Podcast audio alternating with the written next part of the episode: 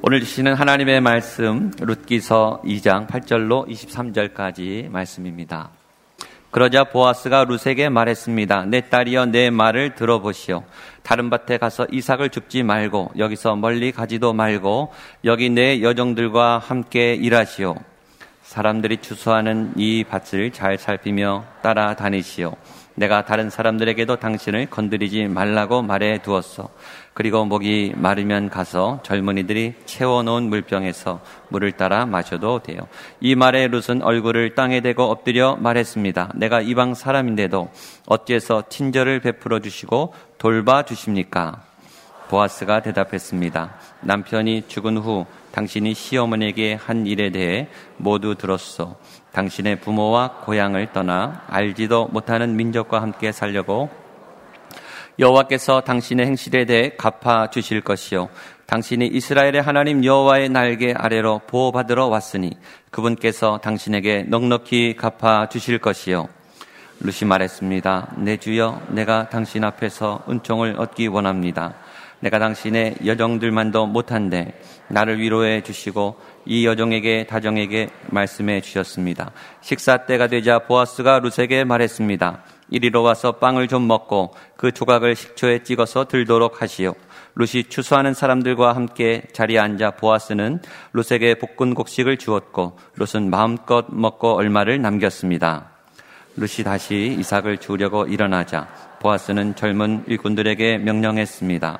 그녀가 곡식단에서 이삭을 모으더라도 장피를 두지 말라. 그녀가 주어 갈 수 있도록 오히려 곡식단에서 얼마를 남겨두도록 하고 그녀를 나무라지 말라. 룻은 저녁까지 밭에서 이삭을 주었습니다. 그러고 나서 룻이 자기가 모든 것을 타작해 보니 볼이 일에바가 됐습니다. 그녀가 성으로 그것을 가지고 가서 그 모은 것을 시어머니께 보였습니다. 룻은 그것을 꺼내어 자기가 실컷 먹고 남았던 것을 내보였습니다. 그 시어머니가 그녀에게 물었습니다. 오늘 어디에서 이삭을 주었느냐? 어디에서 일했느냐? 너를 도와준 그 사람을 축복하지 않을 수 없구나. 그러자 룻은 시어머니께 자기가 누구네 밭에서 일했는지 말해 드렸습니다. 제가 오늘 가서 일한 곳에 주인 이름이 보아스였습니다. 나오비가 며느리에게 말했습니다. 여호와께서 그에게 복을 내리시기를 바란다. 그가 죽은 우리 식구들에게 친절을 베풀더니 살아있는 우리에게도 그칠 줄 모르는구나. 그리고 이어 말했습니다. 그 사람은 우리 가까운 친척이니 우리를 맡아줄 사람 가운데 하나다. 그러자 모압 여자 룻이 말했습니다. 그는 제게 내 일꾼들이 내 모든 추수를 마칠 때까지 거기 함께 있어라고 말했습니다. 나오빙아 며느리 룻에게 말했습니다. 내 딸아, 내가 그 여정들과 함께 있는 것이 좋을 것 같다. 다른 밭에는 가지 않도록 하여라. 그리하여 룻은 보아스의 여정들 곁에서 보리와 밀추수가 끝날 때까지 이삭을 주었습니다. 그렇게 그녀는 시어머니와 함께 살았습니다. 아멘. 시련의 때에 임하는 은혜. 제목으로 이제 목사님 말씀 선포하시겠습니다. 하나님의 은혜를 찬양합니다. 잊었던 하나님의 은혜, 또 무시하고 살았던 하나님의 은혜가 얼마나 놀랍고 크고 위대하고 우리의 삶을 주장하고 있는지를 다시 한번 깨닫는 귀한 기도의 기간이 되기를 원합니다. 은혜 위에 하나님의 은혜 위에 우리의 삶을 세워가기를 원합니다. 이 세상 속에 속한 하나님의 은혜가 아닌 것들로 인하여 우리의 마음속이 얼마나 분주하고 상처 입고 또 절망하고 낙심하는지 모릅니다. 주의 은혜가 우리 가운데 함께 하신다면 우리는 어떤 시련과 고난도 이겨낼 수 있음을 믿습니다. 주신 말씀을 통하여 우리에게 하나님의 은혜가 놀랍게 고백되는 귀한 시간 되게 하시며 시련 가운데 있는 모든 성도들에게 하나님의 은혜로 다시금 일어서는 귀한 시간이 되도록 역사하여 주시옵소서. 예수님의 이름으로 기도하옵나이다. 아멘. 오늘 우리가 함께 살펴볼 하나님의 은혜는 시련 속에 임하는 하나님의 은혜입니다. 시련이라는 단어를 사용한 것은 야고보서에 나오는 두 가지 시험이 있기 때문입니다. 야고보서 1장에 보면은 첫 번째 등장하는 시험은 너희가 시험 받을 때에 온전히 기쁘게 여기라. 우리가 아, 온전히 기쁘게 여겨야 할 시험이 있다는 것이죠. 왜냐하면 그 시험 가운데 인내하고 그 연단 가운데 있을 때 그 연단과 인내는 우리로 조금도 부족함이 없도록 우리가 더욱더 성숙하도록 만드는 시험이기 때문입니다. 그 시험을 가리켜 어, 시련이다 이렇게 부를 수가 있어요. 영어로는 테스트라고 말할 수가 있죠. 그러나 조금 더 가보면 1장 13절에 가보면 어, 아무도 어, 시험, 하나님께 시험 받는다 그렇게 말하지 말라. 하나님은 누구도 시험하지 않는다 라는 말이 또 나옵니다. 그때의 시험은 영어로 temptation이라고 말할 수 있죠. 유혹이라고 말할 수 있습니다. 모든 사람이 시험을 받는 것은 자기 욕심에 이끌려 어, 그런 시험 받기 때문이다라는 것이죠. 하나님은 우리를 유혹하시는 분이 아니다라는 말씀입니다. 그래서 유혹과 시련, 우리나라 말로 시험은 두 가지로 나눠질 수가 있습니다. 자기의 욕심에 이끌려서 받는 시험은 유혹이라고 말하고 또 하나님의 특별한 계획에 따라서 우리를 더욱 성숙시키고 또 하나님의 계획을 이루기 위해서 주시는 시험을 가리켜 시련이다 이렇게 말할 수가 있습니다. 오늘 우리가 함께 나눌 내용은 유혹을 통해서 우리의 죄로 인해서 당하는 고난이 아니라 나의 죄, 물론 우리 모두가 다 죄 가운데 있지만 하나님의 특별한 계획 가운데에서 우리에게 주시는 그러한 고난, 그것을 우리는 시련이라고 말할 수가 있습니다. 그 시련이 하나님의 은혜의 통로가 될 수 있다는 것. 하나님은 시련을 통해서 우리에게 은혜를 베푸실 수 있다는 것. 그것을 우리는 이 새벽에 이 말씀을 통해서 받아들여야 합니다. 그럼 아무도 원하진 않습니다. 하나님은 축복된 일, 좋은 일, 내가 기대하는 일을 통해서 나에게 은혜 베푸시기를 기대하지. 내가 원하지 않는 그러한 어려운 일을 통해서 나에게 은혜 베푸신다는 것을 받아들인다는 것, 그것은 쉽지 않습니다. 그러나 결과적으로 그 시련을 잘 견디고 하나님 안에 있었던 모든 사람들은 한결같이 예전에 알지 못했던 더욱 큰 하나님의 은혜를 고백하고 있다는 것이죠. 그저 평범한 은혜 속에 살아간다면 그 시련을 받아들이지 않겠지만 하나님의 놀라운 은혜, 하나님의 특별한 은혜, 한량없는 은혜를 고백하는 모든 분들은 한결같이 다른 사람이 경험하지 못한 시련을 경험한 사람들입니다. 그러므로 왜 은혜가 우리에게 놀라운 은혜가 되지 못하는가? 하나님 주시는 시련을 믿음으로 잘 인내하고 감당하지 않았기 때문입니다. 그 시련 속에 불평하고 그 시련 속에 하나님을 원망하고 때로는 그 시련을 무시하고 덮어버리고 마치 그 시련이 나에게 없는 것처럼 외면하고 살아가는 사람은 그 시련을 통해서 우리에게 주시는 하나님의 그 놀라운 은혜를 발견할 수가 없는 것입니다. 때로 하나님의 은혜는 우리가 감당할 수 없는 것 같은 시련을 통해서 다가옵니다. 하나님은 때로 우리를 버리시는 것 같은, 우리를 돌보시지 않는 것 같은 상황에 우리를 처하게 하실 수가 있는 것입니다. 룻기는 바로 이러한 질문을 가지고 있는 사람들에게 주시는 하나님의 메시지입니다. 하나님은 시련을 통해서도 우리에게 은혜를 베푸신다. 우리 인생의 최악의 순간 같은 그런 상황 속에서도 하나님은 우리에게 여전히 은혜 베푸시기를 원하시는 하나님이라는 것을 우리에게 가르쳐 주고 있습니다. 오늘 본문은 룻기 2장의 일부분을 읽었지만 우리는 이 전체의 이야기를 통해서 하나님의 은혜를 볼 수 있는 눈을 열어야 할 것입니다. 아마 구약 성경 중에서 가장 아름다운 우리말이 아닌 원어로 히브리어로 가장 아름다운 그러한 문학적인 책을 꼽으라고 한다면 아마 룻기가 꼽힐 겁니다. 아주 짧은 그 네 장밖에 되지 않는 분량이지만 그 룻기에는 우리의 인생의 모든 것이 담겨 있다라고 말할 수가 있습니다. 또 사람들이 가장 좋아하는 로망스가 담겨 있고 흥미진진합니다.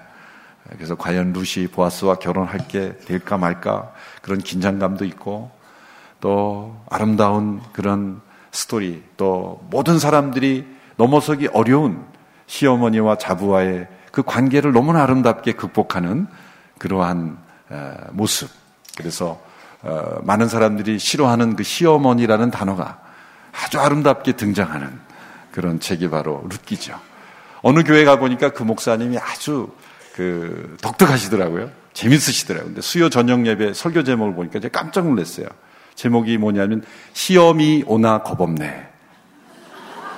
시험이 아니라 시험이 오나 겁없네. 나는 오탄 줄 알았어요. 그랬더니 그게 설교 제목이래요. 예. 시어머니가 와도 겁없는 예, 그러한 그 아름다운 관계를 설명해 주는 그런 책. 정말 따뜻하고 감동적인 책입니다. 오늘 모든 스토리를 다 설명할 수 없기 때문에 여러분들이 개별적으로 좀 읽어보시고 묵상해 보시라고 말씀을 드렸습니다. 이 룻기는 구약 시대의 사사 시대라는 어, 시대를 배경으로 하죠. 수백 년 동안 하나님의 주권을 인정하지 않고 스스로 자기 소견에 옳은 대로 행했던 그 시대. 그래서 마치 하나님이 역사 속에 아무것도 일하시지 않는 것 같은 혼란한 상황이 계속되는 그런 시대. 그런 시대에는 꼭 경제적으로도 흉년이 찾아오게 마련입니다. 베들레헴에도 흉년이 찾아왔습니다. 베들레헴이라는 그 마을의 이름의 뜻은 빵집이죠. 베트, 베이트 집이고 레헴 빵. 빵집입니다. 떡집입니다. 그 떡집에 생명의 떡이신 예수님이 오신 거예요. 얼마나 잘 어울립니까? 그 베들레헴에 또 흉년이 왔으니 얼마나 큰 흉년이겠습니까? 그 베들레헴에 살던 엘리멜렉이라는 한 경건한 사람. 엘리멜렉이라는 이름의 뜻, 하나님이 나의 왕이시다라는 거죠. 얼마나 멋진 이름입니까? 그리고 그 엘리멜렉의 부인은 나오미였습니다. 어느 나시는 모르겠지만은 하여튼 나시, 네, 나오미. 나오미와 엘리멜렉이 두 아들을 데리고 그 극심한 흉년을 피하기 위해서 모압 땅으로 이주하는 것으로부터 시작합니다. 살기 위해서 어쩔 수 없는 이주죠.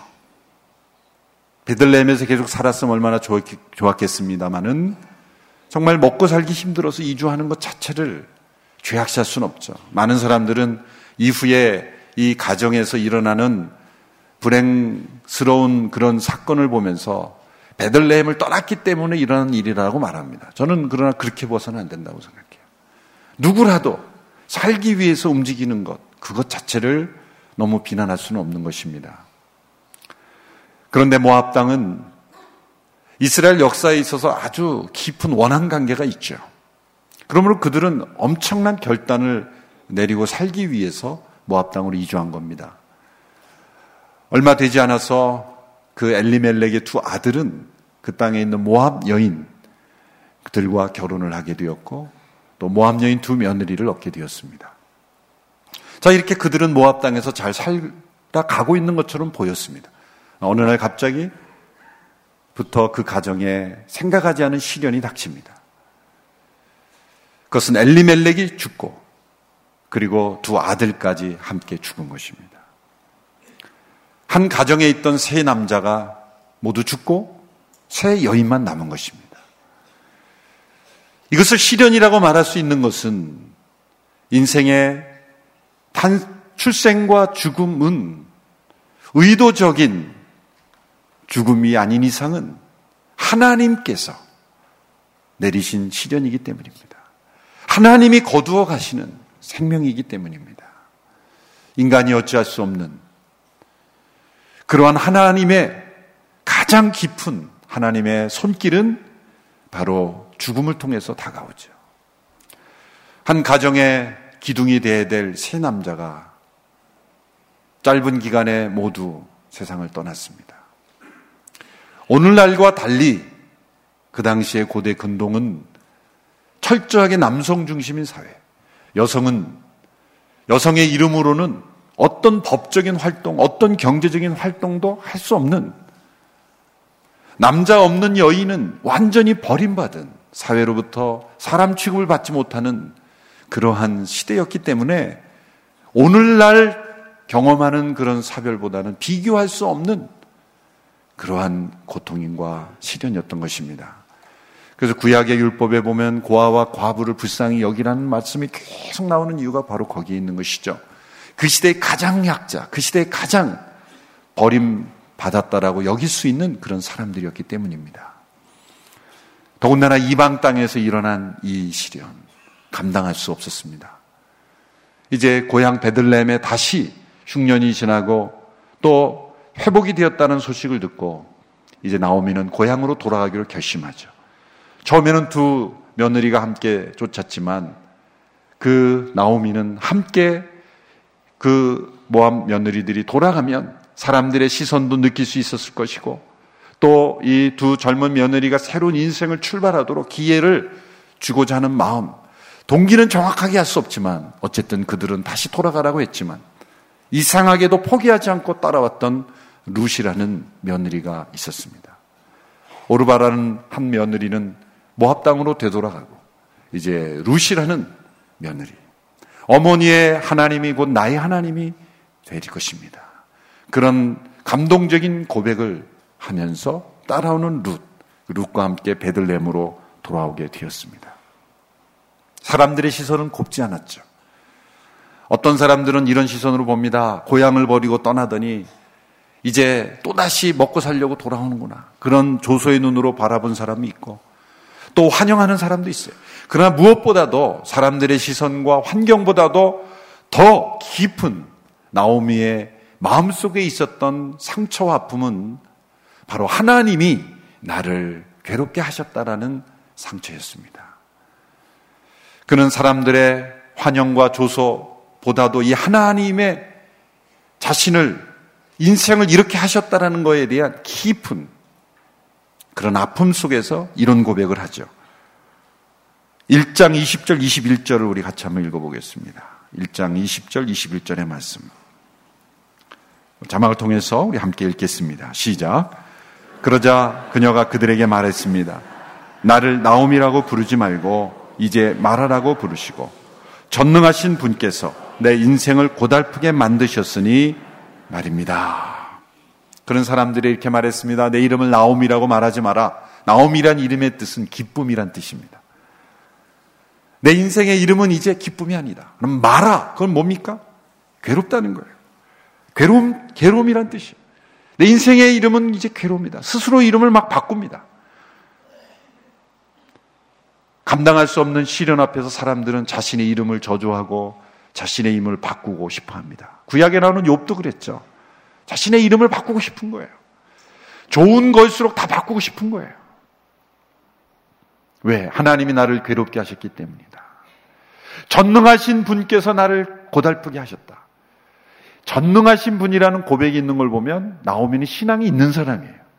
그렇죠? 하나님과의 관점에서 자신의 시련을 해석하고 있는 거예요. 이것이 하나님께서 그 가정을 택하신 이유죠. 시련은 아무에게나 온 게 아닙니다. 고린도서 10장 13절에 보면 사람이 감당할 시험 밖에는 너에게 당한 것이 없나니 사람이 시험 당할 쯤에 또한 피할 길을 미사 너희로 능히 감당하게 하시느니라. 하나님이 시련을 주시고 택하신 가정은 그 고난 속에서 그냥 완전히 무너지는 가정은 그런 시련 특별한 계획을 주시지 않습니다. 그 시련을 가지고 하나님 앞에 나와 갈등하며 고민하며 기도하며 애태우며 때로 하나님을 원망하고 하나님께 불평하진 하지만 그렇지만 모든 문제를 하나님과의 관계에서 해결하고자 하는 사람들에게 하나님 특별한 시련을 주십니다. 그리고 시련을 통해 은혜를 베풀어 주시는 것이죠. 지금 나오미는 해석이 되지 않는 겁니다. 하나님, 어떻게 이러실 수가 있습니까? 우리 남편 엘리멜렉, 하나님은 나의 왕이시다. 고백했던 그 이름대로 살았던 인생인데, 모압 땅에 가서 이렇게 된 겁니까? 아니면 왜 우리 가정에 세 명의 남자들이 다 사라지는, 먼저 하나님이 데려가시는 이런 괴로움을 주실 수 있습니까? 모든 것을 하실 수 있는 하나님이 나를 위해서는 아무것도 하시지 않지 않습니까? 어쩌면 우리 인생의 소박한 꿈마저 이렇게 다 부숴버릴 수가 있습니까? 이러한 고통 속에서 그는 자신의 인생의 이름을 말하라 부르기를 원했습니다. 나오미의 이 고백을 보면 그는 세 가지를 믿었어요. 첫 번째 그는 하나님이 살아계시다는 걸 믿었어요. 그렇죠? 하나님이 살아계시다는 걸 믿었습니다. 두 번째, 그 살아계신 하나님은 전능하신 분이라는 걸 믿고 있었어요. 세 번째, 이 모든 상황도 하나님이 모든 것을 다스리고 계시다는 것도 믿었어요. 그렇죠? 그런데 이 나오미가 믿지 않은 것이 있었어요. 네 번째. 그 나오미가 믿지 않은 것이 있다면 그건 뭡니까? 이 세 가지 문장이 하나로 모아질 수 있다는 걸 안 믿었어요. 네 번째가 뭘까? 이 세 가지 문장을 하나로 모으면 살아계신 하나님은 이 모든 상황 가운데서도 전능하신 능력으로 다스리고 계시다. 이 세 가지의 믿음이 나오면은 다 분리된 거예요. 하나님은 살아계시고 하나님은 전능하시고 하나님은 이 모든 고난과 시련도 하나님이 주신 것이라는 이 세 가지 믿음은 각기 믿음을 가지고 있어요. 그런데 이 하나를 하나로 연결시킬 수 있는 믿음은 없는 거예요. 나의 이 시련 속에서도 하나님은 모든 것을 다스리고 계시고 하나님은 전능하신 분이다라고 연결시킬 수 있는 믿음은 없는 거예요, 아직. 만일 이것이 연결되는 믿음이 있다면 그 사람은 그 시련을 통해서 놀라운 하나님의 은혜를 체험하는 사람이 되는 것입니다. 아직 나오미는 거기까지 이르지 못했어요. 그래서 괴로워하고 있는 거예요. 해석되지 않는 고난 속에 그런 아직 하나님의 은혜에 그 빗줄기를 볼 수 있는 눈이 없는 것입니다. 자, 이런 상황 가운데 나오미에게 다가오는 하나님의 은혜의 통로는 제일 먼저 누구를 통해 다가옵니까? 모압 며느리인 룻을 통해서 다가옵니다. 돌아가라고 해도 돌아가지 않고 따라오는 이 룻. 나오미는 어쩌면 자신이 베들레헴에 가서 돌아갔을 때 그냥 혼자 돌아갔으면 편했을지도 몰라요. 왜? 모함 여인 피부색도 좀 다르겠고 또 말도 좀 다르겠고 문화도 다른 그 모함 며느리를 나, 혼, 나 혼자 몸도 간수하기 힘든데 예? 또 다른 여인이 나를 따라온다니 이거 참 힘든 거죠. 또 자신이 모압에 가서 그 모압 며느리를 들였다는 것도 어떻게 보면 수치스러운 일이 될 수 있고 좀 뛰고 싶었을 거예요. 어떻게 보면 그 룻을 위해서도 그렇고 자기 자신을 위해서도 그렇고 그냥 헤어지는 게 낫다고 생각했는데 굳이 그렇게 붙쫓아오는 거야. 여러분 여기서 우리가 발견하는 것은 사람을 데려가심으로 하나님이 주시는 시련은 동일하게 사람을 통해서 은혜를 주신다. 그, 그런 케이스들이 있어요. 예를 들어서 욥을 보세요. 욥은 모든 것을 상실하는 가족과 모든 소유를 다 가져가는 상실을 주셨죠. 욥기 마지막에 보면 하나님께서 그 모든 것을 다 갚아 주실 뿐만 아니라 더해 주신 은혜를 주시는 거예요. 하나님께서 주시는 시련에는 우리가 가졌던 그 꿈은 깨뜨릴지 모르지만 더 나은 꿈, 하나님이 가지고 계신 꿈을 이루시기 위해서 우리에게 시련을 주시기 때문입니다. 이 루스를 통해서 나에게 고통스럽게 다가왔던 하나님의 손길이 아주 감미롭고 은혜로운 손길로 바뀌는 거예요. 그래서 어떤 분은 평가하기를 하나님의 고통스러운 섭리, 하나님의 쓴 섭리, bitter providence, 하나님의 쓴 섭리가 아주 스위트한 섭리로, 달콤한 섭리로 바뀌고 있다. 룻을 통해서. 그 나오미에게 따라온 그 룻을 통해서 바뀌고 있는 것이죠. 이 룻의 이야기에는 그, 그 당시에 있던 사회적 배경이 있습니다. 그것은 그 당시에 여인을 아주 평가절하고 또 여인을 푸대접하던 그런 시대였기 때문에 그 여인을 보호하기 위한 제도가 하나님이 주신 율법에 있습니다. 그것은 히브리어는 고엘이라는 제도고 또 영어로는 리뎀, 리디머, 구속자라는 뜻이고 또 우리말로는 기업 물을 자라 그렇게 번역이 되어 있습니다. 룻기에서는 어, 맡아줄 사람 그렇게 번역이 되어 있지만 어떤 제도냐면 어떤 사람의 여인의 남편이 먼저 죽게 되면 그 여인의 생계를 유지할 수가 없기 때문에 그 여인, 그 죽은 남편과 가장 가까운 형제 중에서, 친척 중에서 순서대로 그 여인을 책임지는 겁니다. 그래서 그 여인과 결혼해서 그 남편의 재산을 그 여인이 보호받을 수 있도록 해주고 그리고 그 사이에서 자녀를 낳으면 그 죽은 남편의 자식이 되는 거예요. 뭐 오늘날로 말하자면 상상을 초월하기 어려운 받아들이기 어려운 그러한 뭐 이런 제도가 다 있나 그러겠지만 그 당시의 문화에서는 그게 받아들일 수 있다는 거예요. 일부 다처제를 자, 이, 그 어떤 조장하는 제도가 아니라 그 당시에 여인을 보호하고 또 가문을 이어가기 위한 어떤 그 상황 속에서 주어지는 제도다. 이렇게 이해하시면 되겠습니다. 그러한 제도를 배경으로 하고 있는 거죠. 나오미와 룻이 새로운 인생을 살아가기 위해서 하나님께서 만들어 오신 제도는 바로 그 고엘 제도라는 거. 기업 물을 자, 리디머를 만나는 것이었습니다. 내 룻이 그 리디머를 만나죠. 구속자를 만나죠. 그 사람의 이름이 바로 보았습니다. 어느 날 우연히 룻이 시어머니 나오미를 섬기고 또 먹고 살기 위해서 찾아간 우연히 찾아간 밭이 보아스의 밭이었습니다. 룻은 아무것도 모르고 찾아간 거예요. 여기에도 하나님의 은혜의 손길이 있는 거죠.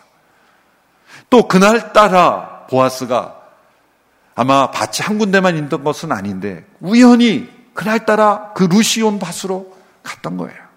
두 개의 우연이 만난 거예요. 은혜는 우연처럼 찾아오는 거예요. 우리 노선 집사님 여기 앉아 계시지만은 우리의 만남은 우연이 아니야. 그, 그 노래는 거의 찬송에 가까운 그런 그 가사는 정말 우리의 만남은 하나님의 은혜요. 우연이 아니라 은혜다. 이 보아스와 룻의 만남, 우연처럼 보이는 만남. 그 속에서 하나님의 은혜의 손길이 있는 거죠. 나오미에게 있어서는 남편과 두 아들과 한 명의 모함 여인이 비교할 수 있겠습니까? 그렇지만 하나님이 함께 하시면 남편과 두 아들이 가져다 주지 못했던 더 큰 하나님의 은혜의 손길이 이방 여인 룻을 통해서도 다가올 수 있다는 거죠. 이제 룻과 보아스가 그 농장에서 만납니다. 오늘 우리가 함께 읽은 이 장의 내용은 보아스가 룻을 보고 자비를 베풀어 주는 내용들이에요. 눈에 띄죠, 띄었죠. 왜? 모함 여인이었기 때문에, 이방 여인이었기 때문에. 그래서 그 종들에게 지시를 하죠. 저 여인을 잘 보호하라. 절대 건드리지 마. 그리고 그 여인이 지나갈 때 너희들은 그 앞에서 이삭을 다 추수하지 말고 일부러 좀 흘려라, 흘려라. 얼마나 참 위트 있고 재밌는 그런 사람입니까? 너희들 아주 깨끗하게 추수하지 말고 좀 남겨둬라, 남겨둬라. 그래서 일부러 그 여인이 줄 수 있도록 흘려줘라. 식사 때가 되었습니다. 식사 때가 되니까 룻을 오라 그래서 여기서 앉아서 좀 먹어라. 그래서 음식을 찍어서 자, 아, 그리고 이렇게 뭐 거기까지는 제가 너무 심한 과장한 거지만 거의 그 정도 수준으로 이렇게 아 이것도 찍어 먹어 봐 아 그리고 입에도 넣어 주고 자 이렇게 보면은 이 남자가 뭔가 좀 그 뭐랄까 음살한 그런 어떤 생각을 가지고 이 룻을 대한 것으로 생각할 수가 있겠습니다만 그렇게 보는 시각도 있어요. 그런데 이 보아스의 전반적인 인격을 통해서 보면 그런 한 여인으로서 룻을 대한 거라기보다는 그는 기본적으로 율법을 실천하는 사람이었어요. 레위기에 보면은 어떤 율법의 말씀이 있습니까? 19장 9절 10절에 보면 너희 땅에 곡물을 밭 모퉁이까지 다 거두지 마라. 떨어진 이삭 줍지 마라. 사람은 떨어졌으면 저것도 주어야지. 일단 떨어지면 줍지 마라. 그리고 가난한 사람과 타국인을 위하여 버려두라. 나는 너희 하나님이다. 왜 버려두고 떨어진 것을 줍지 말라 그랬습니까? 가난한 사람들, 타국인, 가난한 고아와 과부들이 먹을 수 있도록 하라는 거예요. 보아스는 그런 말씀을 실천하는 것이었어요. 또 한 가지 보아스는 루스에 관한 소문을 듣고 있었어요. 루시 이방인이었지만 그 시어머니 나오미를 섬기기 위해서 함께 따라왔다는 것. 그 속에서 그는 예기치 않은 하나님의 섭리, 하나님의 손길, 그 모함 여인의 이방 그 여인의 입장에서 볼 땐 이방 여인이었던 시어머니에게 베푼 은혜, 그 은혜를 깨닫고 그는 그 여인을 주목했던 것입니다. 그리고 그 루스에게 이렇게 말합니다. 11절, 12절의 말씀 우리 같이 한번 읽어볼까요? 2장 11절, 12절. 같이 읽겠습니다. 시작. 보아스가 대답했습니다. 남편이 죽은 후 당신이 시어머니에게 한 일에 대해 모두 들었어. 당신의 부모와 고향을 떠나 알지도 못하는 민족과 함께 살려고 온 것 말이요. 여호와께서 당신의 행실에 대해 갚아주실 것이요. 당신이 이스라엘의 하나님 여호와의 날개 아래로 보호받으러 왔으니 그분께서 당신에게 넉넉히 갚아주실 것이요.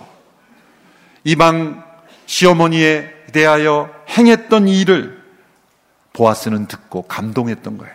하나님이 갚아주실 것이다. 그리고 루시 베들레헴으로 온 것을 어떻게 해석합니까? 여호와의 날개 아래 보호받으러 온 내게. 이 보아스의 이 단어 하나를 보면 보아스가 얼마나 시편 말씀을 깊이 묵상했는지를 알 수 있는 거예요. 그냥 나오는 게 아닙니다. 이 단어가. 내 날개 아래 보호를 받으러 왔다 그러지 않고 여호와의 날개 아래 보호받으러 온 내게. 시편 곳곳에 하나님의 날개가 많이 나와요. 57편 1절에 이렇게 돼 있습니다. 우리 같이 한번 읽어볼까요? 시작. 오 하나님이여 나를 불쌍히 여기소서 나를 불쌍히 여기소서 내 영혼이 주를 신뢰하오니 주의 날개 그늘 아래서 이 재난이 지나갈 때까지 피할 것입니다. 또 시편 91편 4절 함께 읽겠습니다. 시작. 하나님께서 너를 그 깃털로 감싸 주시니 내가 그 날개 아래로 피할 것이며 그 진리가 내 방패와 성벽이 되리라. 하나님의 날개 그날에 피어온 내게 하나님의 날개로 너를 덮어 주실 것이다. 그런데 나중에 보면 이 날개가 언제 나오냐면 참 기가 막힌 것이 룻도 대단한 여인이에요. 아마 모함 여자 고등학교, 모함 여자 대학교에서 문학을 전공한 여인 같아요. 나중에 이제 3장에 가보면 시어머니가 시키죠. 타작마당에 가서 그냥 누워버려라! 그러니까 누워버려라! 눕는다는 게 남자를 유혹한다는 게 아니라 나는 당신의 종이 되겠습니다라는 사인이었어요. 타작마당에서 자고 있는데 갑자기 발 밑에 누가 누워 있는 걸 보고 깜짝 놀랐죠. 그랬더니 나오미, 나오미가 시키는 대로 루시 뭐라고 말합니까? 당신의 옷깃으로 나를 덮으소서. 근데 그 옷깃이란 단어가 히브리어로 날개랑 똑같은 단어예요. 당신의 날개로 나를 덮어주소서. 그것은 당신의 날개가 우리를 향한 하나님의 날개가 될 수 있다는 뜻이에요. 기가 막힌 표현이죠. 결국 이 보아스와 룻이 결혼했죠. 여러분, 보아스가 룻에게 음식도 주고 이삭도 줄 수 있도록 그 자비를 베푼 거죠. 그러나 더 큰 은혜는 무엇입니까? 자비, 은혜는 자비보다 더 큰 겁니다. 도와주고 또 살 수 있게 해주는 것보다 더 큰 은혜는 뭐예요? 남편이 되어주는 거죠. 남편이 되어주는 거죠. 먹을 것을 나눠주는 것은 자비라고 한다면 남편이 되어주는 건 은혜인 거예요, 은혜.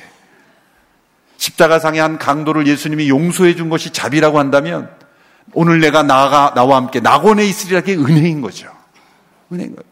하나님의 은혜는 용서를 뛰어넘는 것입니다. 우리 죄를 용서하고 끝내는 게 아니라 하나님의 자녀로 하나님을 아버지라 부르며 동행할 수 있도록 해준 게 은혜인 것입니다.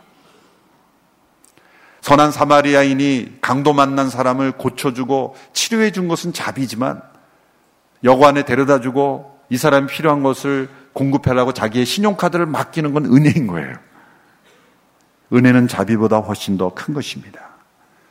결국 보아스가 이 나오미 룻과 결혼함으로써 나오미와 룻 그 두 여인을 책임지는 기업 물을 자가 된 거예요. 리디머가 된 겁니다. 그들의 고엘이 된 것입니다. 결국 그 사이에서 누가 태어납니까? 보아스와 루사에서 오벳이 태어나고 오벳에 통해서 이세가 태어나고 이세를 통해 다윗이 태어난 거예요. 결국 무엇을 보여줍니까? 한 평범했던 가정에 세 남자가 죽는 불행 같은 시련이 왜 찾아왔습니까? 하나님 그 시련을 통해서 하나님의 은혜의 손길로 한 모함 여인을 들이시고 이방 여인이지만 그 여인을 통해서 장차 오실 메시아를 준비하는 모든 민족의 구원자가 되시는 다윗의 후손을 준비하시는 일을 하나님은 하고 계셨다는 거예요. 저는 그런 시련, 그런 은혜 필요 없습니다. 그냥 평범하게 살고 싶습니다. 저는 하나님께 쓰임받기 원치 않습니다. 그러니 제발 우리 가정에는 그런 안 좋은 일처럼 보이는 일 허락하지 마십시오라고 기도해도 소용없어요. 왜? 그렇게 열심히 기도하는 사람은 이미 시련을 받을 준비가 돼 있기 때문에. 시련은 아무에게나 주는 게 아닙니다. 감당할 수 있는 사람에게 주시는 거예요. 그러므로 딱 상황을 봐서 이건 하나님이 주신다 생각하면 야, 이거 하나님이 내가 가진 꿈보다 더 큰 꿈을 가지고 나를 힘들게 하시는구나. 그러지 야고보서 1장이 이렇게 말씀하는 거예요. 온전히 기쁘게 여기라. 어떻게 시험을 기쁘게 여깁니까? 모든 사람들이 불행해 보이는 사건, 이해할 수 없는 사건, 받아들이기 없는 사건 어떻게 기쁘게 여기겠어요? 왜? 하나님께서 나의 우리의 꿈은 깨뜨리고 우리를 버리시는 것 같은 그 시련이지만 결국 그 시련을 인내하고 또 인내하면 하나님의 은혜로운 섭리를 통해서 하나님은 놀라운 은혜를 베푸시기 때문이죠. 내가 기대했던 축복이 아니지만 또 다른 형태의 축복으로 내가 기대했던 꿈은 아니지만 하나님이 기대하고 계신 꿈으로 그래서 나오미와 루세 이름은 성경에 기록이 돼서 메시아의 조상이 되고 그리고 오고는 모든 사람들에게 하나님의 살아계심을 증거하는 그러한 은혜의 산 증인으로 쓰임 받았다는 것이죠. 우리는 우리가 이 세상을 살면서 잘 먹고 잘 사고 평안한 것을 은혜라고 말했지만 그 하나님은 때로 이 세상에서 고통스럽고 감당하기 어려운 시련이 있지만 영원한 나라에 기억되는 가치 있는 인생으로 사는 것을 하나님은 은혜라고 말씀하시는 것입니다. 하나님의 시련에는 하나님의 숨겨진 은혜가 있습니다. 이 시련을 통해서 주신 하나님의 은혜를 가장 체험한 사람이 욥이죠. 욥은 정말 동방의 의인이었고 하나님이 자랑하실 만한 사람이었습니다. 하나님은 그에게 시련을 허락하셨어요. 모든 것을 다 상실하는 시련을 겪었습니다. 그는 쉽지 않았습니다. 어느 누구도 쉽지 않을 거예요. 욥이었기 때문에 감당할 수 있었을 겁니다. 욥의 시련은 세 단계로 주어졌죠. 첫 번째는 모든 것을 다 상실하는 시험이었어요. 두 번째는 자녀들까지 다 잃어버리는 시험이었어요. 세 번째는 자신의 건강도 잃어버린 시험이었어요. 그런 모든 시련 속에서 그는 마지막 욥기 40장에 뭐 이런 고백을 합니다. 시련을 통해서 욥이 무엇 어떤 은혜를 겪었습니까? 그 시련을 통해서 욥에게 남은 하나님의 은혜는 뭡니까? 이런 고백을 합니다. 내가 예전에는 귀로 하나님에 대해서 들었는데 이제는 눈으로 주를 봅니다. 어떤 사람들은 생각, 아니, 그까지 은혜 주려고 그렇게 힘들게 하셨습니까? 아니죠. 귀로 듣는 신앙이 아니라 눈으로 하나님을 본 사람은 이 세상에 어떤 것도 두렵지 않습니다. 어떤 시련이 와도 그는 이겨낼 수 있습니다. 그리고 이 세상을 정말 능력 있게 살아갈 수가 있는 거예요. 시련을 통해 귀로만 듣는 신앙이 아니라 눈으로 하나님을 보는 신앙으로 요백에는 그러한 은혜를 주셨죠. 우리 모두에게 하나님이 주시는 시련에 하나님의 특별한 은혜가 있음을 믿고 온전히 기쁘게 여기고 인내하며 하나님의 섭리를 기다리며 우리 주변에 일하는 모든 상황 속에서 불평하지 않고 이 최악의 상황에서도 하나님은 나를 위한 최선의 은혜를 준비하고 계시다는 믿음으로 우리가 하나님 앞에 기도하며 나아가는 우리 모든 성도들이 되기를 주님의 이름으로 축원합니다. 올 한 해 동안 있었던 시련이 있었습니까? 그 시련에게는 하나님이 계획하신 내년의 은혜가 있는 줄로 믿습니다. 십자수 아시죠? 십자수를 하면은 밑에서 보면은 정부 엉망이에요. 위에서 뜨고 있는 분 사람의 그 그림을 못 보기 때문이죠. 밑에서 보면은 이 줄이 일로 가야 될 것 같은데 일로 가고 말이죠. 일로 갔다가 갑자기 일로 가고 모든 게 다 엉망인 그림이에요. 그런데 하나님이 십자수를 다 뜬 다음에 우리에게 뒤집어 보이는 거예요. 이게 내가 생각했던 그림이다. 그걸 볼 때, 아, 내 인생의 모든 것이 엉망진창 뒤죽박죽경 같았지만 하나님은 이런 그림을 그리고 계셨구나. 시련 뒤에 감추어진 하나님의 은혜가 언젠가 우리에게 뚜렷이 바라보게 될 줄로 믿습니다. 그때까지 인내하며 그 하나님의 선하심을 의심치 않고 살아가는 저와 여러분이 되기를 주님의 이름으로 축원합니다.